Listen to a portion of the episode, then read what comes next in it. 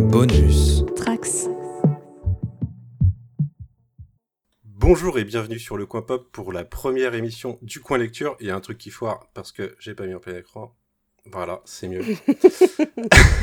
On espère que vous allez bien. Je suis Manu pour ceux qui me connaissent et pour ceux qui me connaissent pas. Et je ne suis pas tout seul puisque aujourd'hui on est 4. On sera 4 normalement tous les lundis, toutes les 2 semaines. Et j'ai avec moi Corée. Salut Corée. Salut Manu. Queen, salut. Et bonsoir tout le monde. Et Marie-Paul, salut. Et salut tout le monde. J'espère que vous allez bien. Donc Queen, Marie-Paul, les gens sur Le Coin Pop vous connaissent un petit peu normalement. Via un certain nombre de podcasts, un site Alpha, les podcasts Mission Impossible, James Bond pour Queen, beaucoup de cadrans pop pour Marie-Paul. Corée, c'est la première fois que tu es en live, je crois. Ou peut-être oui. Sur le cadran pop. Sur non, le cadran pop, que... oui. Ouais, ok. Eh ben, écoutez, merci d'être là. Aujourd'hui, comment ça va se passer ? Ben, on va chacun parler d'une lecture et la présenter pendant une dizaine de minutes, en discuter, tout ça. Et puis voilà. Et on va commencer dès maintenant, sauf si vous avez des questions ou des remarques avant qu'on se lance. Et on va commencer avec toi, Corée. Oui. Alors moi, tu m'as demandé une lecture. Forcément, j'étais un petit peu contrariée, donc je t'en ai proposé 4. Queen m'a fait pareil. Enfin, je fais pire. Il y en a 6. Ouais, je pense que, en plus, j'ai fait non, t'abuses. Puis après, j'ai vu les autres. J'ai fait ok, ça va. On va parler d'un cycle entier qui s'appelle le cycle d'Ernaut de Jérusalem, qui a été écrit par Yann Kervan. Et le cycle de Ernaut de Jérusalem, qu'est-ce que c'est ? Je vous laisse imaginer, en hiver 1223, dans un vieux monastère, il y a un jeune moine qui débarque, un petit peu foufou avec son écritoire, et il va avoir une espèce de perfora sédentée, on va vous raconter une histoire, enfin bon bref. Et on est parti pour 4 romans, donc La Nef des Loups, Les Pactes de Sang, La Terre des Morts et Le Soufre des Dragons, du dragon, ça c'est le café qui passe pas. Et donc, pour ces 4 romans, à chaque fois, nous aurons une enquête qui va retracer le voyage d'Ernaut, qui va de Gênes à Jérusalem et qui va suivre les différents pèlerins au niveau de la Terre Sainte entre deux croisades. Donc, chaque roman, c'est toujours la même chose. C'est terrible, c'est affreux, il y a un meurtre. On va tenter de le résoudre. Donc ça, c'est la partie un petit peu sympa, policier. Je vais pas dire à la Agatha Christie parce qu'il faut pas non plus y aller jusque-là. Mais l'intrigue se tient. On se demande à chaque fois qui est le meurtrier, qui menace tout le monde. Et puis ensuite, pour la partie instructive, parce que moi j'aime bien m'instruire un petit peu l'été, on a Yann Kervan qui est de base un rédacteur en chef de magazines historiques et c'est aussi un reconstituteur. Donc c'est le mec, si tu veux, l'histoire il connaît un petit peu. Et en plus, il connaît l'histoire parce qu'il expérimente. Donc je vais donner un exemple tout simple. Pour La Nef des Loups, il va te fournir le plan de la nef, te montrer comment ça se passe, et on va suivre tout le cabotinage de la nef pour aller de Gênes à Jérusalem. Une fois qu'on est sur Jérusalem, on va suivre dans les Pactes de Sang, on va suivre clairement la Semaine Sainte, donc toutes les prières, tous les trucs, enfin bon voilà. On va suivre vraiment la vie au quotidien de ces gens, et du coup on va vraiment découvrir l'histoire à travers ces 4 enquêtes, tout simplement. Ok, donc c'est illustré, chaque... tome a une illustration de ce qui se passe à l'intérieur. Voilà, chaque roman, si tu veux, va illustrer un aspect de la vie. Donc on a tout d'abord le voyage, ensuite on a la fameuse Semaine Sainte. Au niveau de la Terre des Morts, c'est plutôt une histoire de justice... comment il s'appelle ça déjà ? C'est un jugement par bataille, tu sais, un petit peu comme les duels, mais le trial by combat de Game of Thrones pour ceux qui voilà. Game of Thrones, voilà. Et le souffle du dragon, eh bien, c'est tout simplement la rénovation d'une basilique. Voilà. Est-ce que tu voulais nous lire un extrait ou argumenter plus dessus ? Je sais que tu t'es restreint pour essayer de rester dans le format. T'as vu ? Écoute, l'extrait que je t'ai choisi correspond bien à La Nef des Loups. Donc, meurtrir quelqu'un à bord d'un navire est fort risqué car on est captif avec sa victime et les témoins et les poursuivants. Okay. Voilà. commencer au niveau de la langue, au niveau de l'écriture. Alors, tu as un aspect un petit peu médiévisant, pour rester bien dans le thème, mais pas à outrance. Et ce qui est bien aussi, c'est que si tu as juste envie de te faire l'intrigue pour savoir qui est la personne qui a tué des gens ou à chaque fois l'enquête, tu peux t'en tenir à ça. Par contre, si tu as vraiment envie de découvrir ce qui s'est passé entre ces deux croisades, tout ça, l'auteur t'a mis à chaque fois ou des petites notes ou des petits trucs. Pas grand-chose, hein, juste pour te situer 2-3 personnages historiques ou te donner le plan de Jérusalem ou des trucs comme ça. Et à chaque fois, tu peux ou tout simplement te faire un bon policier ou te faire vraiment une petite leçon d'histoire au quotidien. Okay. Oui, c'est cool. Il y a Yasmine qui nous dit je m'attendais pas à de l'histoire chrétienne en premier. Et en c'est effet, parce comme que j'ai dit non à passer au premier. Comme le sujet dit, ça sera éclectique comme sélection aujourd'hui. Moi, on m'avait dit, il faut que tu proposes de tout. Je me suis dit, oui. Si je me ramène avec un cycle de SF, bon... Tu ne seras pas toute seule. Je ne serai pas toute seule. On va tenter de l'histoire, donc... Ah, bah, c'est sûr que t'as fait de l'innovation, en l'occurrence, pour une fois sur le pop-up, voilà. C'est inédit. Est-ce que tu avais lu du Christian Jacq par le passé ? Ah bah bien sûr, j'ai commencé...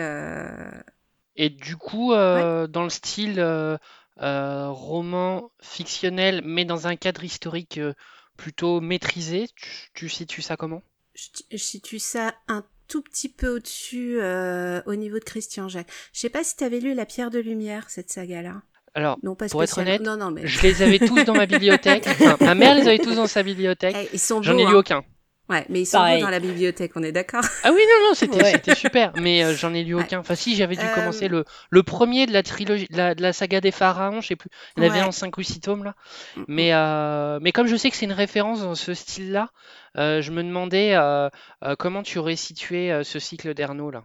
Alors, pour avoir lu pas mal de Christian Jacq, qui part pas mal dans des petites envolées lyriques, et il s'emballe un petit peu. Au niveau de Yann Kervan, on est un petit peu plus terre-à-terre. Mais c'est pas non plus... on n'est pas entre intellectuels, si tu veux. Je dis, si t'as vraiment envie de te faire 4 petits thrillers, tu te fais 4 petits thrillers tranquillou bilou. Si t'as envie d'approfondir, tu lis les notes en bas de page et c'est très très bien. Et est-ce que tu peux les lire dans le désordre ? Non. Ça suit vraiment, on part de l'année 1956 et on termine dans l'année 1959. Tu vas louper des trucs. D'accord. Okay. Bon, on n'en est pas à l'intrigue de Game of Thrones non plus. Hein. Même dans lisant dans l'ordre, tu comprends pas tout dans Game of Thrones. Hein, oui, c'est ça, c'est pour ça. Mais voilà. J'ai peut-être dû zapper l'info. C'est des bouquins qui sont épais ? Non, ils font entre 300 et 400 pages. Vraiment sympa pour ça. La lecture parfaite pour les vacances, franchement. Ok, très bien. Eh ben écoute, merci, et puis on va passer à Queen avec une toute autre lecture, un pack de lecture, une mania, une Batmania, puisqu'on va parler de Batman. Ouais, voilà. Grave. Non, mais faut que j'explique un peu comment j'y suis tombé, en fait. Parce que bon, Batman, ça reste un de mes personnages favoris, préférés de tous les temps. Mm-hmm. Ces dernières années, j'ai un peu pris du recul avec lui, notamment vis-à-vis de la série principale qui sort aux États-Unis. Hein, vraiment, le run de Tom King, j'ai commencé à décrocher. Celui de James Tynion IV, n'en parlons même pas. Et puis là, j'ai repris dernièrement avec le début de run de Chip Zdarsky. Mais je ne vais pas parler de ça, en fait. Ce qui s'est passé, c'est juste que j'ai osé regarder un film que je ne recommande à personne. Ça s'appelle The Flash, qui est une daube... Oh là là. Quelle idée! Incommensurable. Je l'ai fait aussi. Ouais, moi aussi, j'ai souffert. Ah, en fait, ce qui s'est passé, c'est que quand j'ai vu ce film, il m'a fait regretter 2 choses. Il m'a fait regretter... il m'a fait regretter Batman, parce que j'aimais plutôt bien l'interprétation par Affleck. Mais surtout, il m'a fait regretter Man of Steel. Donc, j'ai d'abord revu Man of Steel. On est déjà pas d'accord aujourd'hui. Du coup, je me suis dit, j'ai envie de relire des comics. Qu'est-ce que je pourrais lire ? Ah, tiens, Batman: The Knight. J'avais complètement zappé. Hop, allons-y. Donc j'ai lu en version, j'ai lu en d'affilée, hein, j'avais pas lu la série quand elle sortait épisode par épisode aux États-Unis. Et j'en avais entendu un peu de bien, même si vers la fin ça commençait à s'affadir un peu. Je serais plutôt d'accord avec ça, c'est-à-dire que le début est plutôt tonitruant. Donc Batman The Knight, c'est quoi? C'est les premières années de Bruce Wayne pendant ses entraînements en fait. Il n'est pas encore Batman. Et il ne le sera d'ailleurs jamais pendant cette mini-série. C'est vraiment sa construction en tant que proto, comment dirais-je, proto-justicier. Ce qui est vraiment très habile avec... un peu ce qu'a fait la gamme... c'était pas Year One, Earth One, hein, à une époque quand on avait... Alors, Earth One, non, parce que tu étais vraiment sur la première année de Batman. Si tu dois rapprocher quelque chose de Earth One, ce serait le film The Batman sorti par Matrix il y a un an. Alors que non, là, tu es vraiment plutôt sur la période que tu as dans Batman Begins, où Christian Bale... Il s'entraîne et tout, quoi. Et dans l'Himalaya, rencontre Rachel Gould, etc. Ce qui était très intéressant chez Chizarski déjà, c'était le découpage un épisode égale un mentor, plus ou moins. C'est à peu près vrai dans quasiment les 6 premiers épisodes. Les 2 derniers, ça part sur autre chose. Ce que j'ai moins aimé, c'est le dessin de Carmine Di Giandominico. C'est un dessinateur qui divise pas mal. Moi, je sais que j'ai refeuilleté récemment là, son Magneto, le Testament. J'aime pas du tout. Je trouve qu'il s'est un peu amélioré sur Batman The Knight, mais je sais que ça ne plaît pas à tout le monde. Il y a chez les collègues copains de Comic City, ils se moquent énormément de la représentation d'un personnage féminin. C'est pas à outrance, moi, j'ai pas été autant choqué. C'est pas ça dans les comics après. Mais à quel niveau? Est-ce que c'est Catwoman du coup?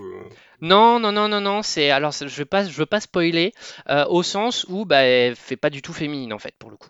Alors que dans le canon Batman, c'est quand même un personnage qui est plutôt séducteur, plutôt avec un côté un peu... Non, je vais trop en dire. Bon, bref. En tout cas, généralement, tu te la représentes comme une belle femme. Là ici, elle a un visage vraiment très masculin en tout cas, selon certains. Moi, ça m'a pas choqué outre mesure. Mais j'ai pas la même perception que... Je l'ai pas lu encore, c'est sur ma liste parce que Zdarsky, j'ai envie de voir, mais j'ai pas que des bons retours. En tout cas, moi j'ai trouvé que c'était une lecture sympa, c'était pas un incontournable, mais pour qui a aimé justement ce Batman Begins et cette première partie où on voit Bruce explorer un peu le monde criminel, etc., on retrouve un peu cette vibe-là, et j'ai trouvé ça très intéressant. Ça permet de réhabiliter en plus un personnage créé par James Tynion IV, ça lui permet de lui donner une origin story un peu plus poussée, et sa relation avec Bruce Wayne est vraiment très bien travaillée. Donc ça, j'ai trouvé ça vraiment très fort de la part de Zdarsky, mais en même temps, il nous y a habitué dans son run sur Daredevil. Du coup, j'ai enchaîné avec L'An Zéro de Scott Snyder et Greg Capullo. Tu l'avais jamais lu ça à l'époque de quoi? Quoi? Tu l'avais jamais lu à l'époque? Si, c'est une relecture. Mais en fait, ce qu'il y a, c'est que comme vous pouvez le voir sur l'illustration, je l'ai dans la collection Eagle Moss qui est sortie, qui était La Légende de Batman. Et comme j'étais en pleine Batmania, je me suis dit je vais commencer à lire tous ces bouquins parce que j'en ai un paquet. Genre j'ai les 80 premiers de La Légende de Batman, j'ai jusqu'aux 120-125 des meilleurs des super-héros. J'en ai lu 10 pour une et puis 15 pour l'autre. Donc j'ai vraiment plein de comics à rattraper.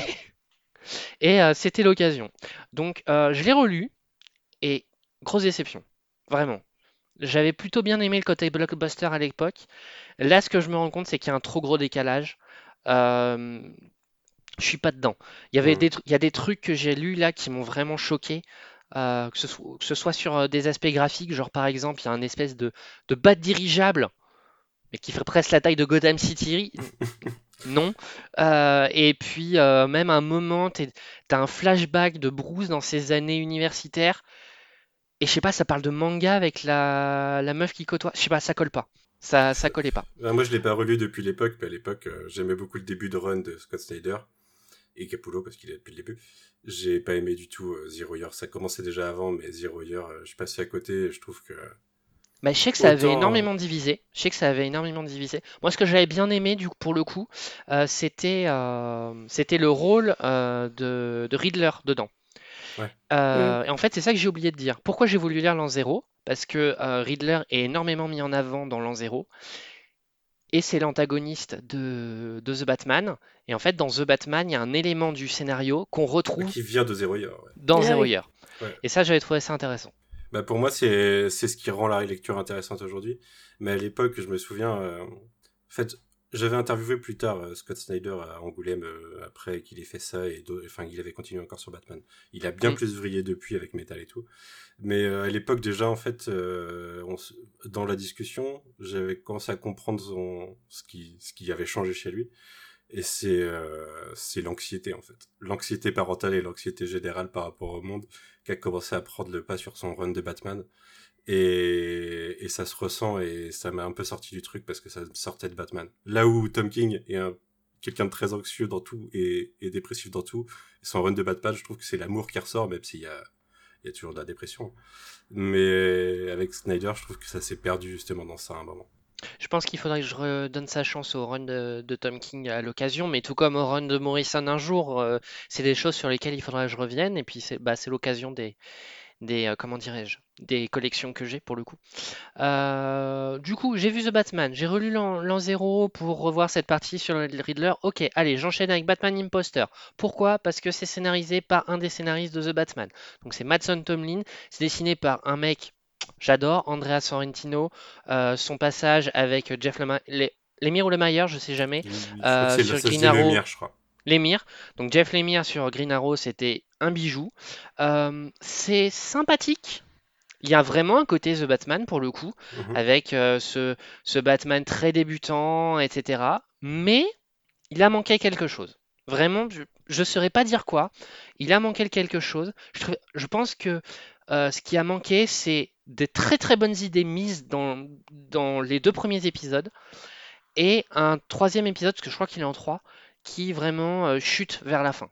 Ça reste une très très bonne lecture, un très bon Batman moderne, avec un retournement qu'on pourrait anticiper, mais pris dans l'ambiance, ça passe. Moi, ce qui m'avait perturbé, la raison pour laquelle je l'ai pas lu, c'est que la cover là, que je vois ici même, le design, ça me fait penser à du Batman Arkham en jeu, parce que j'aime beaucoup jouer, mais ce que j'aime pas du tout en tant que Batman, en l'occurrence. C'est pas le Batman je veux voir, quoi, que je veux lire. Et du coup, bah, c'est un peu, je dirais pas The Batman, parce que je suis pas un grand fan de The Batman de Bat Reeves, sachez-le. Mais je dirais pas que c'est exactement ça The Batman, mais c'est un peu cette vibe un peu plus edgy qui me saoule un petit peu. Du coup, j'ai revu The Batman, j'ai lu Batman Imposter, je me suis dit, allez, j'ai encore envie de Batman.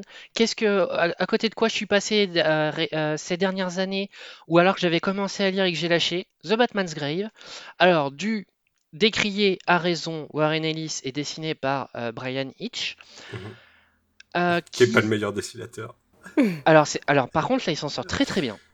Franchement, c'est un très bon Brian Hitch. Je crois qu'il n'y a pas. Ouais, c'est ça. Il n'y a pas un mec une meuf dans tous ces runs, dans tous les titres là. Il n'y a pas une meuf. À préciser. Si, dans Batman Imposter, il y a un rôle féminin. Il y a deux rôles féminins qui sont très bien mis dans auteurs.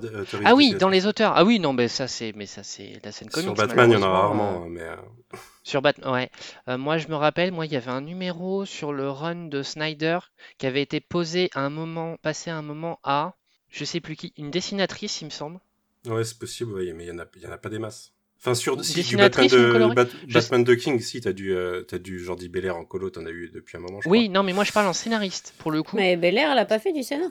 Eh ben, c'est ça, c'est Jordi Belair. J'étais pas sûr, mais tu me le confirmes. Il y a Jordi Belair qui avait fait un numéro sur un personnage qui est énormément... Il y a pas Clunan aussi qui a fait du Batman à l'époque, Becky Clunan. Je confonds peut-être les deux. Non, c'est Becky Clunan, t'as raison. Oui, voilà, c'est ça, je confondais les deux. C'était sur le personnage de Bluebird, avant qu'elle soit Bluebird. Et ben, moi, je sais pas pourquoi, j'adore cet épisode, et il est toujours, enfin, j'ai l'impression que dans la plupart des rééditions, il est complètement mis de côté. Alors, je trouvais que c'était un épisode qui était super intéressant. Ça permettait de bien développer ce personnage. Harper Row, voilà son nom. Je ne sais pas pourquoi ce personnage est autant détesté. Moi, je le trouve très intéressant. Bref, je reviens à Batman. C'est le timing de quand elle a été poussée, c'est pour ça. Probablement. Je reviens à Batman's Grave. C'est trop gros pour ce que c'est. C'est 12 épisodes quand même. C'est très décompressé, c'est-à-dire que alors ça permet à Brian Hitch de se défoncer. Vraiment, il y a des pages, des bastons, c'est très très bien mis en scène, mais du coup, le scénario est vraiment mis en arrière. C'est probablement un des meilleurs Alfred jamais écrits. Vraiment un Alfred hyper sarcastique. plein de cynisme, plein de « Non, vraiment, Bruce, ok, vous êtes mon patron, mais je vous en fous plein la gueule dès que je vais en avoir l'occasion. » C'est jouissif, surtout que parallèlement à cela, quand ça sortait, il n'y avait plus d'Alfred dans les comics Batman. Le scénario, on est un peu sur ce scénario classique de et si Batman se permettait de tuer? Il y a un peu ça. J'adore. Ouais, non, mais c'est un peu toujours pareil. Il y a un côté Arkham Knight un peu dans l'adversaire. Ouais, et il y a une surenchère technologique, que ce soit le côté Batman et de son adversaire. Ça a fini par me faire décrocher Arkham Knight, du coup. En effet, Arkham Knight, c'est un peu ça. Ouais, complètement. Donc, pas ouf. Et du coup... je crois que c'est là que j'ai commencé à revoir la trilogie de... J'ai revu en 2 jours la trilogie de Nolan, parce que je sais pas pourquoi, j'ai eu envie. Je crois que c'est genre, j'ai écouté... Non, je sais, classique. TikTok, il y a un TikTok sur The Dark Knight. Bon, allez, ok, je me refais les 3 films. On se fait les 2 premiers hier avec la vague de chaleur. On ne pouvait rien faire à part regarder la télé. C'est ça. Mais du coup, qu'est-ce que je fais? Je lis The Dark Knight Rises avec Bane, avec le fameux Shplam. Bon, il y a quand même des... Ça commence à me titiller dire Nightfall, ça commence à me titiller, mais d'abord... Ah ouais, non, mais moi je peux regarder 1000 fois Dark Knight Rises, j'aurais jamais envie de relire Batman Nightfall, que j'ai jamais fini. Mais je l'ai jamais lu, Est-ce que j'ai une question avant que tu enchaînes avec les 2 autres? Ouais. Est-ce que vous savez si, avec le décès de Heath Ledger... Entre le 2 et le 3, il y a eu des changements au niveau scénaristique des films. Ah oui, c'est complètement, c'est du Joker le 3. Ok, d'accord. Ça devait être Joker, éventuellement un autre antagoniste, mais ils ne savaient pas encore lequel. Mais surtout, ça devait être centré sur le procès du Joker. Ah, voilà, c'est ça. Ok. Donc, c'est pour ça que c'est un peu réécrit. Mais moi, c'est complètement réécrit même. Ça n'a plus rien à voir et c'est pour ça qu'il a mis plus de temps à sortir. Ok. Alors... Il y a Mara qui dit, j'ai pas trop parlé au chat depuis tout à l'heure, mais bonjour à tout le monde. Il y a Mara qui dit, j'ai revendu Nightfall. Mais moi, je veux pas de trou dans ma collecte. La seule valeur, c'est pour le papier. Alors, petite parenthèse d'ailleurs sur The Dark Knight Rises, j'avais détesté la première fois que je l'ai vu au cinéma. J'ai dû le revoir 1 ou 2 fois depuis, avant cette dernière fois. Et là, ça y est, 4e, c'était la 3e ou 4e fois. Ça y est, enfin, je commence à l'apprécier, à gommer les trucs qui me gênent énormément. Il y a un élément de montage qui rend la fin complètement débile. Je sais pas pourquoi, c'est pas plus noté. Il y a eu plein de critiques sur ce film. Celle-là, elle est quasiment jamais sortie et ça m'énerve. Mais bref...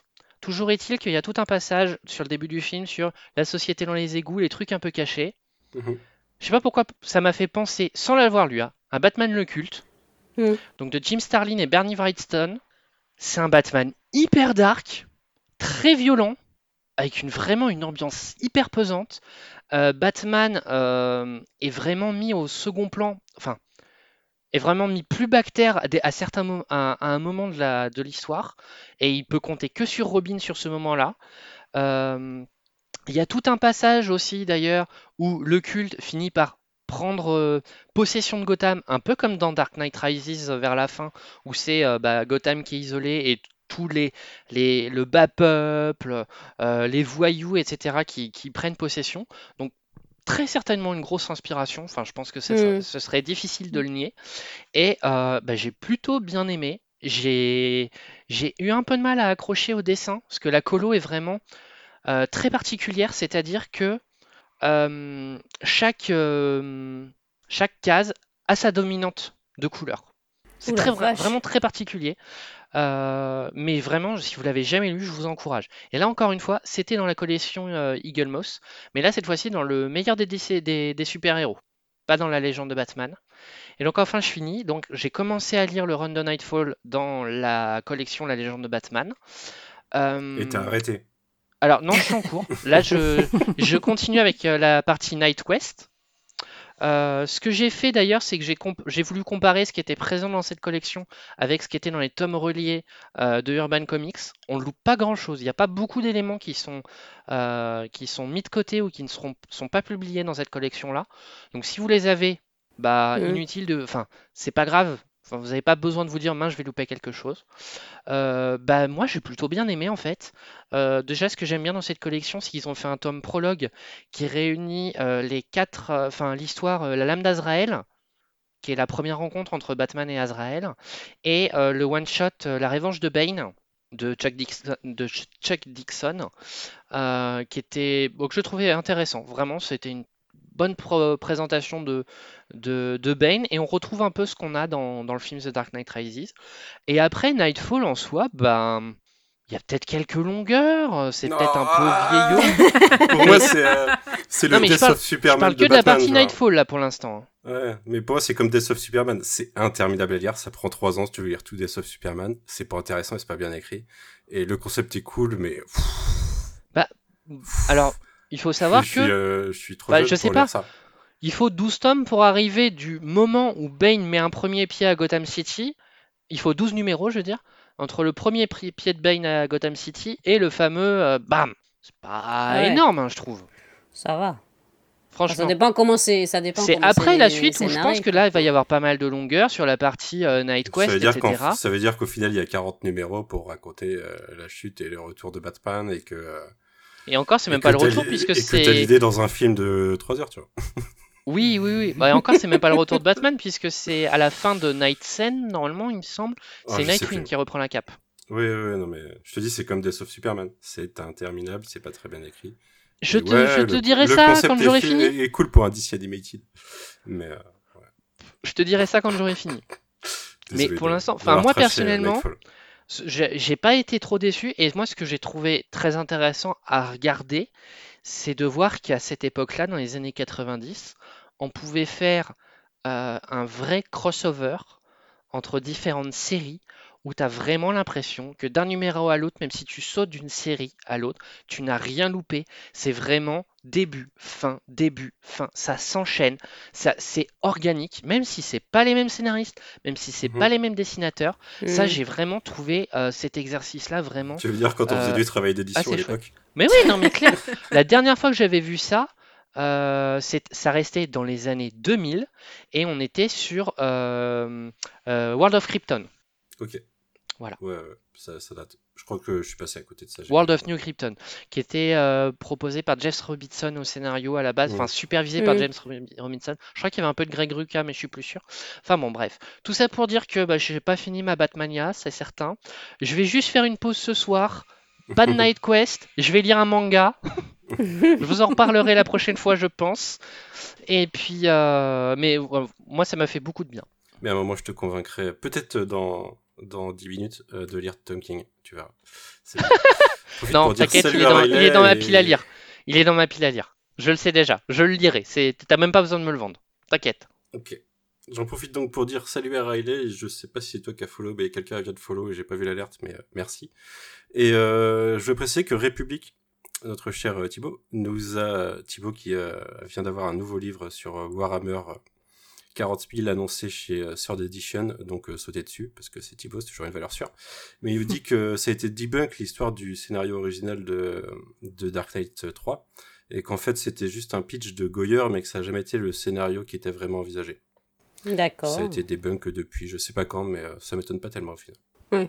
Il y a tellement eu de fantasmes autour du post-Heath Ledger qu'on a eu de la rumeur.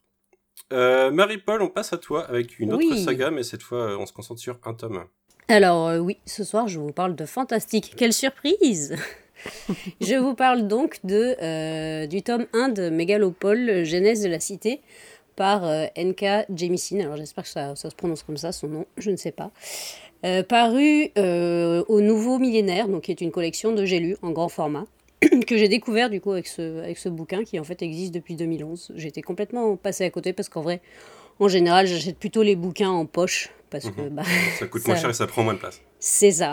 Et puis... et puis qui a le temps de lire un livre quand il sort? Personne, je veux dire, j'en ai 50 sur ma pile à lire et je continue à en acheter toujours. Donc je crois que j'en ai commencé 10 en même temps et je sais pas quand est-ce que je les finirai, un jour. Je me suis précipitée un peu dessus parce que N.K. Jemisin, c'était une autrice que j'avais un peu repérée, donc c'est traduit par Michel Charrier. Pareil, je connaissais pas sa prose, pourtant elle traduit pas mal d'auteurs et d'autrices en SF et en fantastique. Elle a été d'ailleurs primée il n'y a pas longtemps par un prix de la traduction sur le Ada Palmer, trop semblable à l'éclair. Mon mec l'a lu, il a dit que c'était vraiment chouette dans le genre. Moi, je l'ai pas. Il fait partie de ma pile à lire, donc un jour peut-être. Donc, si vous ne connaissez pas cette autrice, vous connaissez peut-être sa trilogie qu'il a plus connue, qui s'appelle Les Livres de la Terre Fracturée, pour lequel elle a reçu un paquet de prix. Je crois qu'elle a eu un prix Hugo à chacun des tomes qui sont sortis. C'est ce petit grand bandeau sur la couverture. Donc oui, d'ailleurs, je t'ai fait la remarque, j'ai dit... Quand même, ils écrivent auteur, je ne suis pas trop d'accord, d'habitude je dis autrice, mais surtout ils te disent de la trilogie aux 3 prix Hugo. Là tu fais, et la trilogie elle s'appelle comment ? C'est quoi ? Enfin, c'est un peu bizarre comme formulation marketing. Il n'y avait peut-être pas assez de place, je ne sais pas, c'est un peu, bon bref, c'est un peu chelou. Peut-être le surnom dans le milieu de la trilogie, tout le monde sait que c'est celle-là du coup. Ça doit être ça, la trilogie des 3. Comme le film au 11 Oscars. D'ailleurs, je dois confesser une chose, c'est-à-dire que j'avais commencé à lire le tome 1 des Livres de la Terre Fracturée pendant le confinement, et c'est pas ce dont j'avais envie à l'époque. En fait, peut-être qu'un jour je serai honnête avec moi-même et j'arriverai à me dire que la fantaisie, j'accroche toujours difficilement en bouquin, alors que je kiffe dans d'autres médiums. Je sais pas pourquoi. Alors que j'ai bien aimé lire le début de l'intégrale de Terre-Mère d'Ursula Le Guin il n'y a pas longtemps. Donc, je sais pas. Je réessayerai... C'est parce que tu n'as pas le visuel associé, du coup. Peut-être. Il y a peut-être ça. Mais bon, je ferai ça après avoir lu le tome 2 donc de Megalopole, qui vient juste de sortir d'ailleurs en français. Et ça, c'est super. Je suis contente de pouvoir vous en parler alors que le tome 2 est sorti. Parce que moi, ça fait 2 ans et demi que je l'attends et je ronge mon frein. Ce que j'ai découvert ou redécouvert en lisant la page wiki de l'autrice, c'est qu'elle elle fait dans la fiction spéculative. Et moi, je ne connaissais pas le terme, je ne sais pas si vous connaissez. Mais en gros, ça parle des réactions des sociétés ou des individus face à des problèmes naturels ou des développements technologiques. Mais la technologie, elle n'est pas la fin en soi, en fait. C'est juste le moyen pour arriver à une fin possible. Et donc, ça explique peut-être pourquoi j'ai autant kiffé Genèse de la Cité, parce qu'en fait, c'est vraiment ma came. Ce genre-là. Mais du coup, de quoi ça parle ? Du coup, petite dédicace au quadrant pop. Donc, Genèse de la Cité, ça parle d'une de mes préférées, d'une de mes cités préférées au monde, c'est-à-dire New York. Pourtant, il y a des tas de choses qui me pourraient m'y déplaire, mais j'adore quand même m'y balader pendant des heures. J'aime bien me perdre dans ces longues rues sur des kilomètres. Prendre le ferry pour Staten Island. Oui, je fais partie de ces gens qui prennent juste le ferry pour le plaisir de voir Manhattan de la baie. Enfin, voilà, donc, mais enfin, bon, en vrai, c'est pas du tout pour ça à la base que j'ai ouvert ce roman. J'avais juste lu le résumé de la 4e de couverture et je me suis dit, ah, c'est cool, du fantastique à New York par Jemisin, ça peut être vraiment chouette. Parce que dans ce bouquin, elle rend vraiment hommage à New York, une ville qu'elle aime et qu'elle déteste à la fois, dans laquelle elle vit depuis 2007, je crois. Voilà, elle l'aime, la vie lui a appris à plein de choses, lui a appris à vivre à l'aventure, elle est prête à... Elle sait résoudre tous les problèmes possibles et imaginables parce que c'est la ville qui lui a appris la débrouille. Et à l'image de ses protagonistes, elle se battra toujours pour la ville jusqu'à ce que la ville ne veuille plus d'elle. Donc en fait, voilà, dans le bouquin, il y a une carte au tout début qui montre les 5 arrondissements de New York. Parce que effectivement, New York est composé de Manhattan, du Bronx, du Queens, comme on voit ici, mais également de Brooklyn et de Staten Island, qu'on verra sur la page d'après. Voilà, c'est juste pour vous remettre un peu la géographie. Et pourquoi est-ce que on s'arrête vraiment sur les arrondissements de la ville ? C'est qu'en fait, les arrondissements ont des avatars humains, ils doivent faire face à un grand ennemi avec un grand E majuscule. En fait, on commence et on découvre un jeune homme qui est un étudiant qui descend du train, qui vient s'installer à New York, sauf qu'au moment où il descend de ce train, il ne se souvient plus de rien, de qui il est, d'où il va, de qu'est-ce qu'il va faire, alors qu'on l'a su quelques lignes auparavant. Mais voilà, il lui arrive plein de... Dès la descente du train, il a un évanouissement, il ressent des choses très, très bizarres au fin fond de lui-même. Il sent le cœur de la ville battre en lui. Il sent qu'il y a un problème au sein de la ville, il sent qu'il y a un danger, il sent qu'il doit aller sur FDR Drive, donc il est Franklin Delano Roosevelt Drive, qu'on voit sur la page précédente, et qu'il est le seul à pouvoir y aller. C'est-à-dire que même s'ils sont 5 arrondissements, c'est lui qui doit aller à cet endroit-là pour faire une action qui va permettre de sauver une partie de la ville. Et Yasmine qui dit une vibe Neil Gaiman, et je suis assez d'accord, ça me fait un peu penser à la vibe American Gods quand tu regardes. Ouais, tout à fait. En sachant que, ce que je n'ai pas dit, c'est que N.K. Jemisin est une autrice noire, et donc elle écrit assez différemment de beaucoup d'hommes blancs qui peuplent la littérature noire. Donc la littérature noire, c'est la littérature de genre.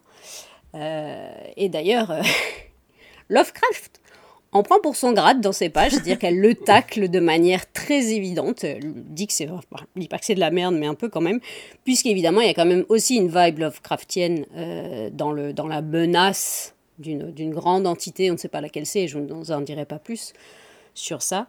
Mais j'imagine que la couve fasse une sorte d'œil, c'est pas anodin. C'est pas anodin.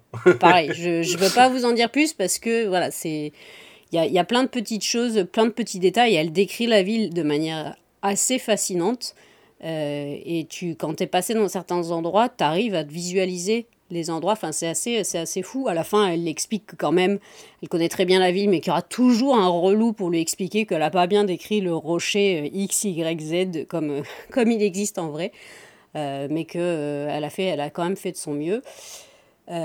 Son New York à elle, c'est pas celui que moi j'ai vu en tant que touriste blanche, évidemment, même si j'y ai vécu un moment, enfin j'y ai vécu du temps avec des locaux, etc. Mais c'est aussi ce qui fait la richesse de cette ville, c'est-à-dire que c'est le fameux melting pot, comme on aime à dire.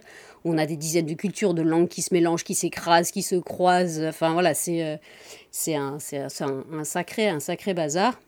Et ce qui est assez fou, c'est que elle décrit cette ville tentaculaire, face à cet ennemi un peu tentaculaire lui aussi, et avec des avatars humains, donc, qui incarnent des arrondissements qui ont chacun un peu une âme et une personnalité un peu qu'on pourrait se représenter effectivement par arrondissement. C'est-à-dire que le Bronx, il est effronté, il est créatif, il est plein d'audace.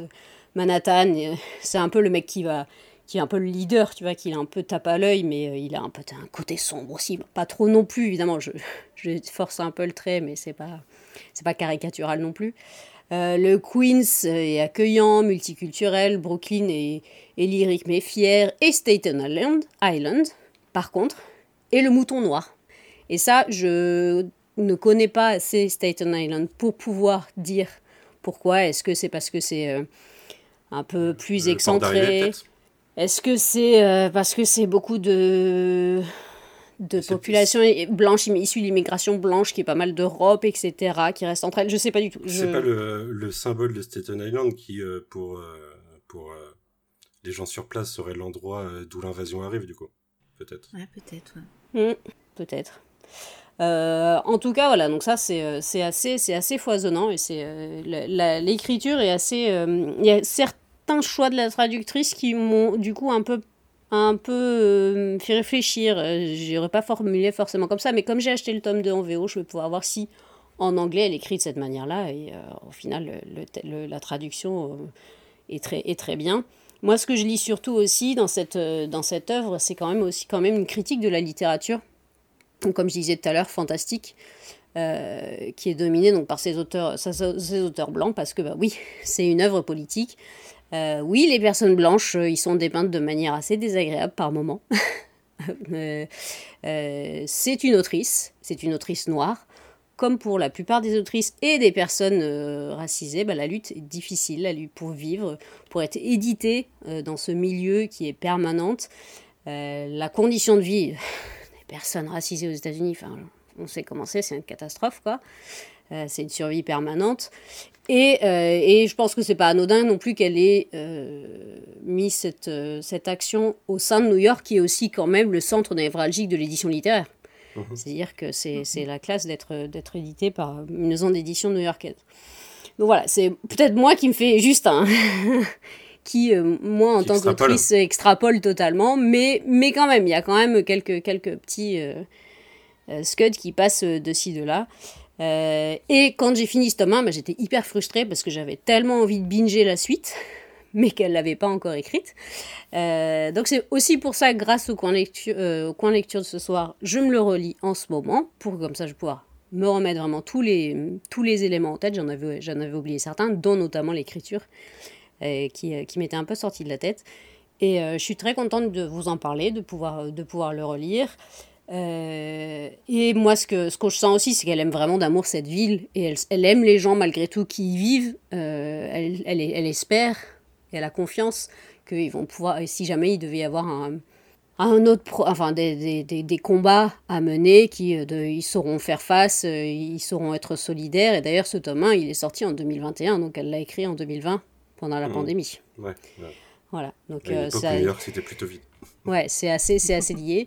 Et un dernier point un peu sur l'autrice elle-même, elle a également bossé pour du comics, puisque en fait, c'est elle qui a écrit le Far Sector de Green Lantern, dessiné par Jamal Campbell, que j'avais beaucoup aimé, parce que forcément, après avoir lu Genèse de la Cité, Far Sector est sorti l'année suivante. J'avais envie de voir ce qu'elle était capable d'écrire en comics. Et j'ai trouvé ça plutôt cool. En plus, elle a pris le perso Green Lantern, elle en a fait une protagoniste noire. Elle est aux confins de la galaxie. Donc, je connais rien à Green Lantern. Donc, je ne sais pas si c'est, si c'est raccord, si le personnage correspond. Enfin, voilà, je ne suis pas du tout là, mais en tant que, justement, voilà, j'ai pris... Green Lantern était très blanc jusque dans les années 2010. Et ils ont rajouté quelques Green Lantern, déjà des femmes et des musulmans. Ouais. Et du coup, il y en a un, en fait, le premier qu'ils ont rajouté, j'ai plus son nom, mais il est d'origine musulmane et il est pris par erreur pour un terroriste. Et il finit Simon Baz. Simon Baz, voilà. Mais voilà, donc j'ai bien kiffé et j'espère que ça vous plaira. Et je suis, si vous voulez en discuter, je suis là. J'aime beaucoup les cartes qu'on voit, les petits... les petites bestioles ou les petites tentacules un peu partout. Le Hic Sun Dragones, il me semble que c'est du truc d'explorateur à l'époque, quand il y avait des endroits dangereux, ils marquaient ça. Par ici, il y a des dragons. Exactement, en gros, on n'y allait pas, quoi. Ça me fait penser à ça, j'aime beaucoup l'imagerie. Et c'est pas anodin qu'il y ait des grandes villes qui soient listées également sur Sao Paulo, Lagos, Paris, Le Caire, Hong Kong, Londres, etc. Mais c'est des gros ports, hein. J'en dis pas plus. Il n'y a pas Nantes dans l'histoire? Parce que ça aurait pu rajouter un certain côté. Mais bon. Eh ben, ok. T'avais pas d'extrait de 8 pages à nous lire, du coup? Non, parce que j'ai dépassé mes 10 minutes déjà. Ok, ben on passe à moi alors avec le dernier titre. Et moi, je reviens aux comics, mais à un seul comics, puisque je vais vous parler de Supergirl Woman of Tomorrow. De Tom King et Bilkis Evely, que je ne connaissais pas. Alors, c'est une artiste brésilienne qui a fait du Doc Savage avant. Elle a travaillé sur Sandman the Dreaming, que j'ai pas encore lu parce que j'ai jamais fini Sandman. Ouh. Et pas le seul. Comment? T'es moi pas non plus. Seul. Ouais, je pense pas. Mais on te juge quand même. Hein, mais pas ouais, seul. Non, mais l'histoire me jugera. Mais elle a fait pas mal de couves de Wonder Woman. Je suis pas sûr qu'elle ait fait des intérieurs, mais j'ai vu pas mal de couves d'elle passer, en tout cas, qui sont magnifiques. Elle déchire. Elle est plutôt pas mal, hein. Moi je l'ai découvert, vous verrez, hein. Les autres, il y a ça en texte, et les autres pages c'est des pages, des cases du comic book que je vous ai montré. Et l'auteur Tom King, on en a parlé déjà tout à l'heure puisqu'on parlait Batman, mais c'est pas que Batman. Alors en fait, Tom King, pour ceux qui connaissent pas, alors c'est un de mes 3 ou 5 auteurs préférés des 10 dernières années, on va dire. Je pense, il y a lui, Hickman et Mary Kotomaki, où je prends systématiquement tout, et puis après c'est au cas par cas. Mais Tom King, c'est un ancien agent de la CIA, figurez-vous, mais non. qui a fait l'Irak notamment en 2003, et qui a commencé, alors je sais pas s'il a pas commencé par des romans, mais je crois qu'il a commencé, en tout cas en comics, avec Sheriff of Babylon, qui est globalement une adaptation de ce qu'il a vécu en Irak, et ça parle du post-régime de Saddam Hussein, quand l'Irak était sous tutelle américaine, et des choses qui se passaient sur place, qui sont pas forcément très claires. C'est un super comic book, je recommande à tout le monde. Mais derrière, il a été surtout connu chez DC pour son run sur Batman, puisqu'il a fait une centaine de numéros de Batman, 85 plus quelques annuels, plus une maxi-série de 12 numéros pour conclure son run Batman Catwoman, qui est un run... c'est dur de se mettre dedans, mais après ça devient vachement bien. Et il a surtout écrit, pour moi, le meilleur comic book Marvel des 10 dernières années, qui est The Vision, qui est une histoire, une maxi-série en 12 numéros sur la Vision qui va se créer sa propre famille, et ça va partir dans la violence totale. C'est absolument magnifique, hein, ça fait chialer, sachez-le. Mais vraiment, c'est une merveille d'écriture. C'est un auteur qui est très dans le PTSD sur beaucoup de personnages, et il applique ça, dans sa vie, je pense.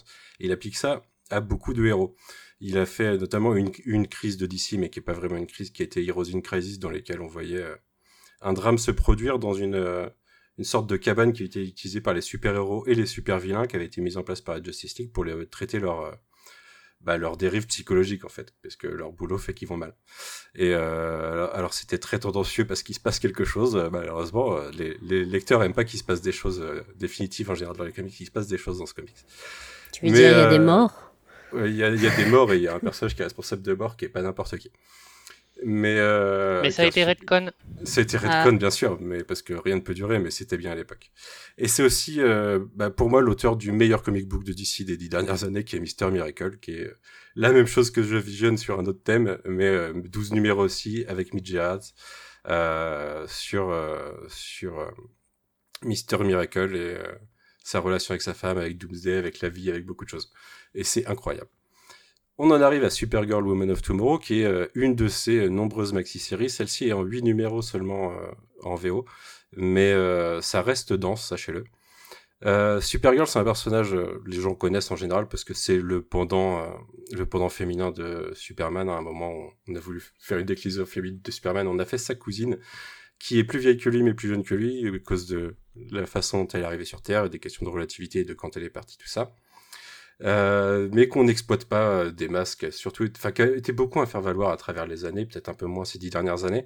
On a quelques bonnes choses comme Joel Jones avec je crois que c'est Joel Jones sur Supergirl Being Super, ouais. Mais historiquement, c'est pas le personnage le plus traité. Il y a par exemple une version de je sais pas si vous connaissez Power Girl, qui est une Supergirl alternative. Pour l'histoire, si vous connaissez Power Girl, vous la connaissez sûrement physiquement, puisque la légende veut, alors peut-être que République va me débunk, la légende veut que, éditorialement, ils s'en foutaient tellement que le dessinateur a décidé de grossir les seins du personnage à tous les numéros jusqu'à ce que l'éditeur s'en rende compte, et le personnage a fini avec une poitrine énorme. Je confirme. Ce qui est en fait le personnage aujourd'hui. Est-ce que vous savez que Supergirl est une création marketing avant d'être une création éditoriale ? Bah oui. Oui. Non, mais ça veut dire que je ne me souviens plus de l'année de création de Supergirl, excusez-moi. Jean-Michel approximative, bonsoir. Je ne l'ai pas sous les yeux, mais. Mais voilà, c'était pour fournir des déguisements pour les mômes qui voulaient s'habiller en Superman, quoi. Exactement. Et du coup, Supergirl, Woman of Tomorrow, de quoi ça parle ? Ça parle de Supergirl, mais pas tout de suite, puisque dans le premier numéro, on va rencontrer une jeune alien dans une planète lointaine qui s'appelle Ruti, qu'on voit ici à droite sur le lit, et qui a vu son père se faire tuer sous ses yeux par un brigand. On va se trouver en fait dans une histoire où on est dans une partie du système solaire, où c'est, pas du système solaire, un autre système solaire justement, plusieurs autres systèmes solaires, mais une partie de la galaxie où c'est un peu ghetto. Les Green Lantern, justement, ils ont pas l'air de trop passer par là, hein. Les Green Lantern, pour savoir, c'est la police de l'univers d'ici, la galaxie. Elle est divisée en 3600 secteurs. Il y a 2 Green Lantern par secteur, donc 7200 Green Lantern qui font la police. C'est un peu le Peace Corps, quoi. Mais ils peuvent pas être partout en même temps. Et du coup, on est dans un univers un peu médiéval, post-médiéval, plutôt à l'époque des corsaires. Donc c'est pas une féministe en pantoufles, c'est ça ? Non, c'est pas une féministe en pantoufles.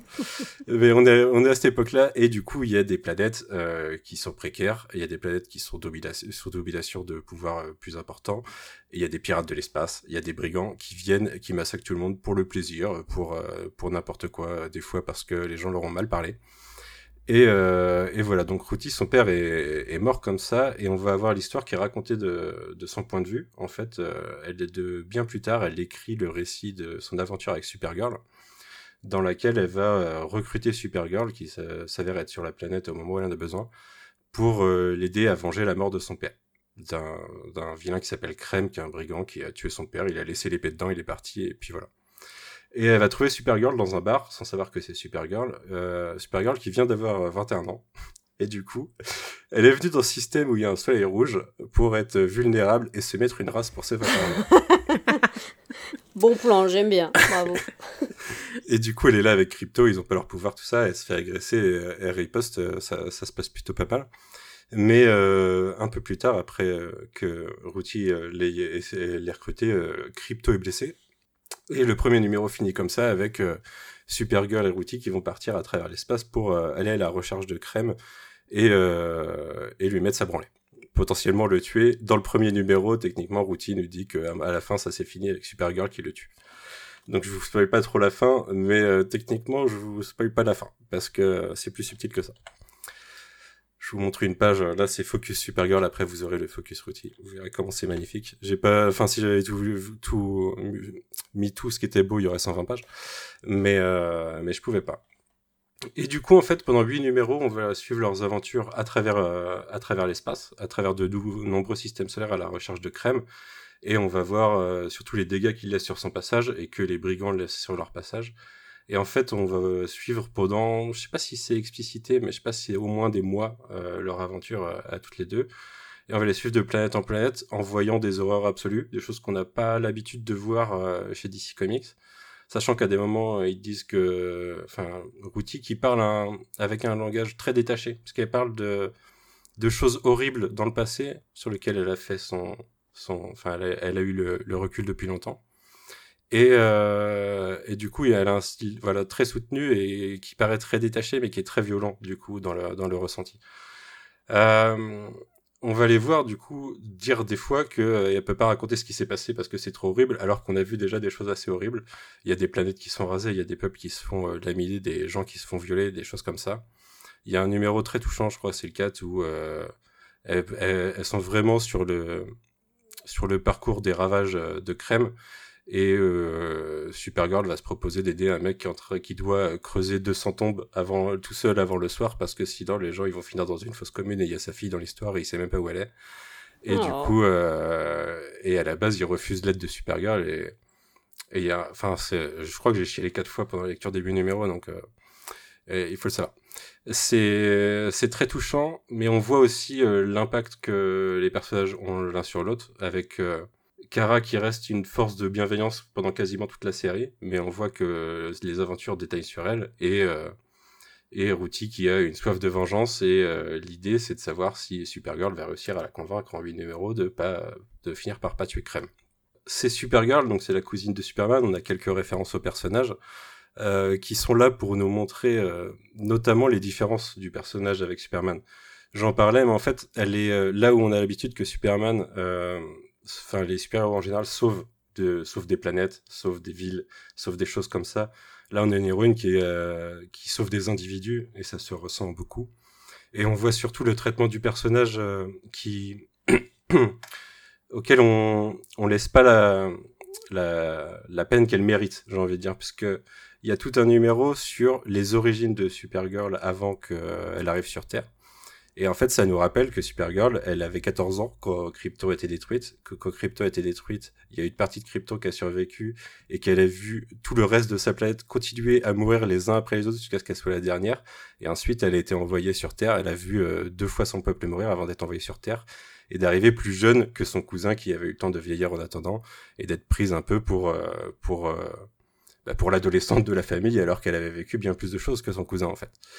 Et il y a notamment un numéro où elles sont bloquées sur une planète puisque les personnes de la super family sont sensibles à la magie. Et et Krem à un moment est rattrapé et utilise un sortilège qui les envoie à l'autre bout de la galaxie. Et ça les envoie sur une planète qui a été faite justement pour contrer Superman. Et ce qu'on nous raconte, c'est que d'après Supergirl, c'est l'épreuve la plus dure d'après Superman qu'il a jamais vécue. Et le plot twist, c'est qu'à la fin, elle dit qu'il y restait 45 minutes, et elles doivent y rester 10 heures avant de pouvoir s'en échapper. Du coup, on a tout le numéro où on voit à quel point elle souffre, à quel point elle prend cher, et en l'occurrence, c'est Ruti qui est obligé de l'aider pendant ce temps-là, parce que c'est très hostile comme environnement, il y a des dinosaures en gros. Et à la fin des 10 heures, elles s'en sortent et t'as un petit fuck Superman, même si c'est pas marqué, t'as fuck this guy, quoi. En gros, parce que en gros elle nous dit que Superman s'est envoyé là et au bout de 45 minutes la Justice League est venue le chercher, mais que c'était quand même l'épreuve la plus dure de sa vie. Je pense que c'est un peu Tom King qui essaye de nous faire la métaphore de la douleur de plus forte que les hommes peuvent ressentir face à un accouchement par exemple ou des choses comme ça. Mais voilà, on a beaucoup de sous-textes assez puissants sur Supergirl et ce qu'elle représente au final, ce qu'elle est comme héroïne à côté de ce que sont la plupart des super-héros et de ce qui la rend unique. C'est une des héroïnes que je trouve les plus intéressantes en tout cas par rapport à son cousin et que je trouve assez... Enfin, j'en ai assez peu lu, j'ai plus lu du Supergirl que du Superman au final et même j'ai plus regardé Supergirl que Superman. Je trouve que c'est effectivement dans les adaptations télévisées, j'irais pas jusqu'à dire que Supergirl est meilleur, mais bon, Superman n'a pas non plus... ça dépend, quoi. Ça dépend, quoi. Figurez-vous que j'aime bien la Supergirl de The Flash, même si c'est moche. Oui. On ne la reverra jamais. Mais bon. J'ai bien aimé la série. La série Supergirl, j'ai tenu 4 épisodes, je crois. Ah, moi, j'aimais bien les actrices, mais non. Enfin, la prod, quoi. C'est la prod. Il y a des trucs intéressants dedans. Bah... Disons que mon avatar sur Discord vient de Discord, de Supergirl, donc bon. Je connais. Mais voilà, du coup, alors je vais pas vous en spoiler plus parce qu'il y a beaucoup de choses à dire, mais c'est, comme je vous disais, c'est très émouvant, c'est magnifique, ça c'est que quelques pages, mais il y a vraiment un nombre de pages incroyable. Il y a d'autres lore de la Super Family qui est assez intéressant, notamment avec un personnage qui est un super cheval, nous dirons. Et non, franchement, c'était une claque. Je trouve que c'est un petit chef-d'œuvre. Je sais pas où le placer dans les œuvres de Tom King de ces dernières années, parce que j'en place beaucoup de très haut. Alors il y a des bévues, des trucs qui sont juste moins bons, quoi, qui sont moyens. Il y a rarement des trucs très nuls.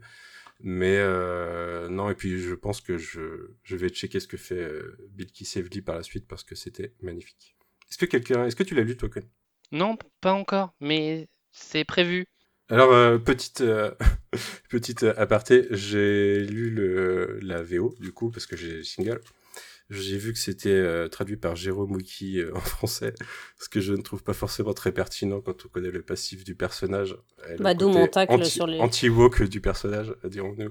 C'était peut-être pas la série à lui faire traduire, en l'occurrence. Bah, en même temps, c'est lui qui a déjà traduit Supergirl et qui a parlé de féministe en pantoufles. C'était mon petit... Ouais, non, Batgirl. Voilà. Non, c'était Batgirl, pardon. Mais enfin, non, c'est une catastrophe. Si vous pouvez, lisez-le en anglais plutôt. Après, voilà, vous pouvez soutenir Urban Comics, mais on espérerait qu'il fasse des meilleurs choix de traducteurs de temps en temps.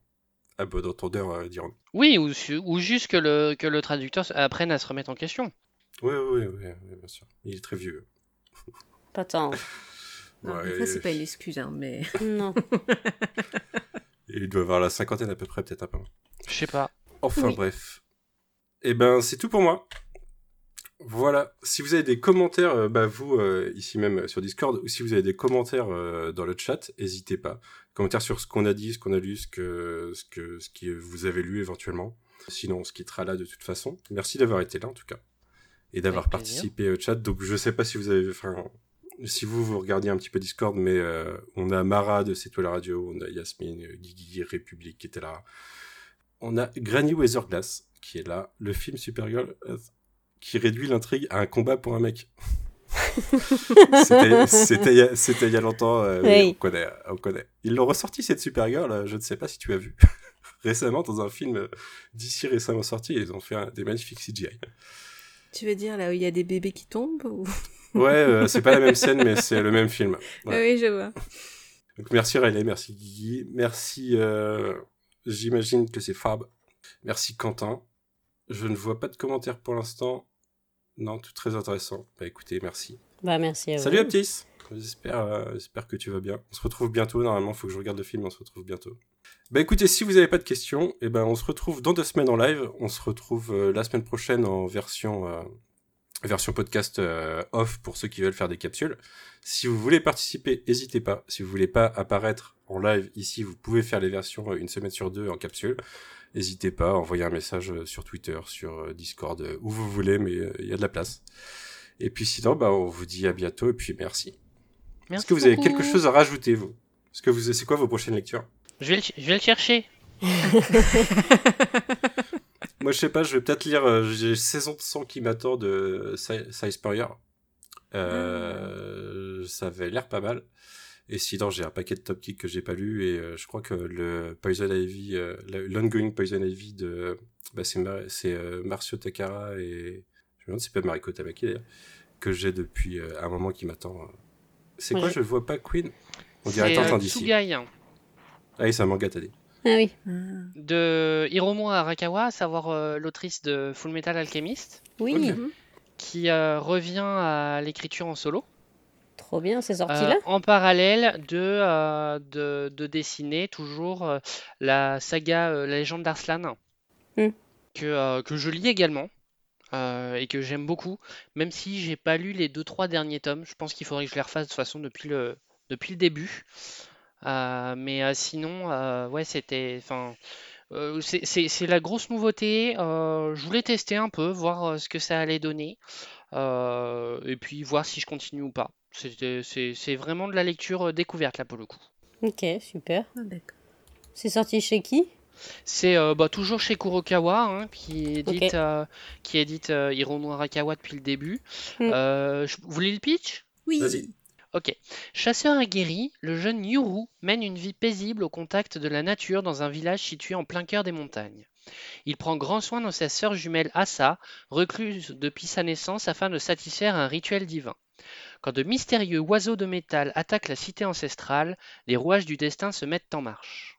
Donc on serait sur de la dark fantasy plutôt, okay. Avec un petit twist sur la nature des oiseaux de métal. Ok, bah merci, je vais checker ça. Si tu nous en reparles là, de toute façon, ça jamais. Ouais. Toi, Marie-Paul, du coup, si t'es sur la...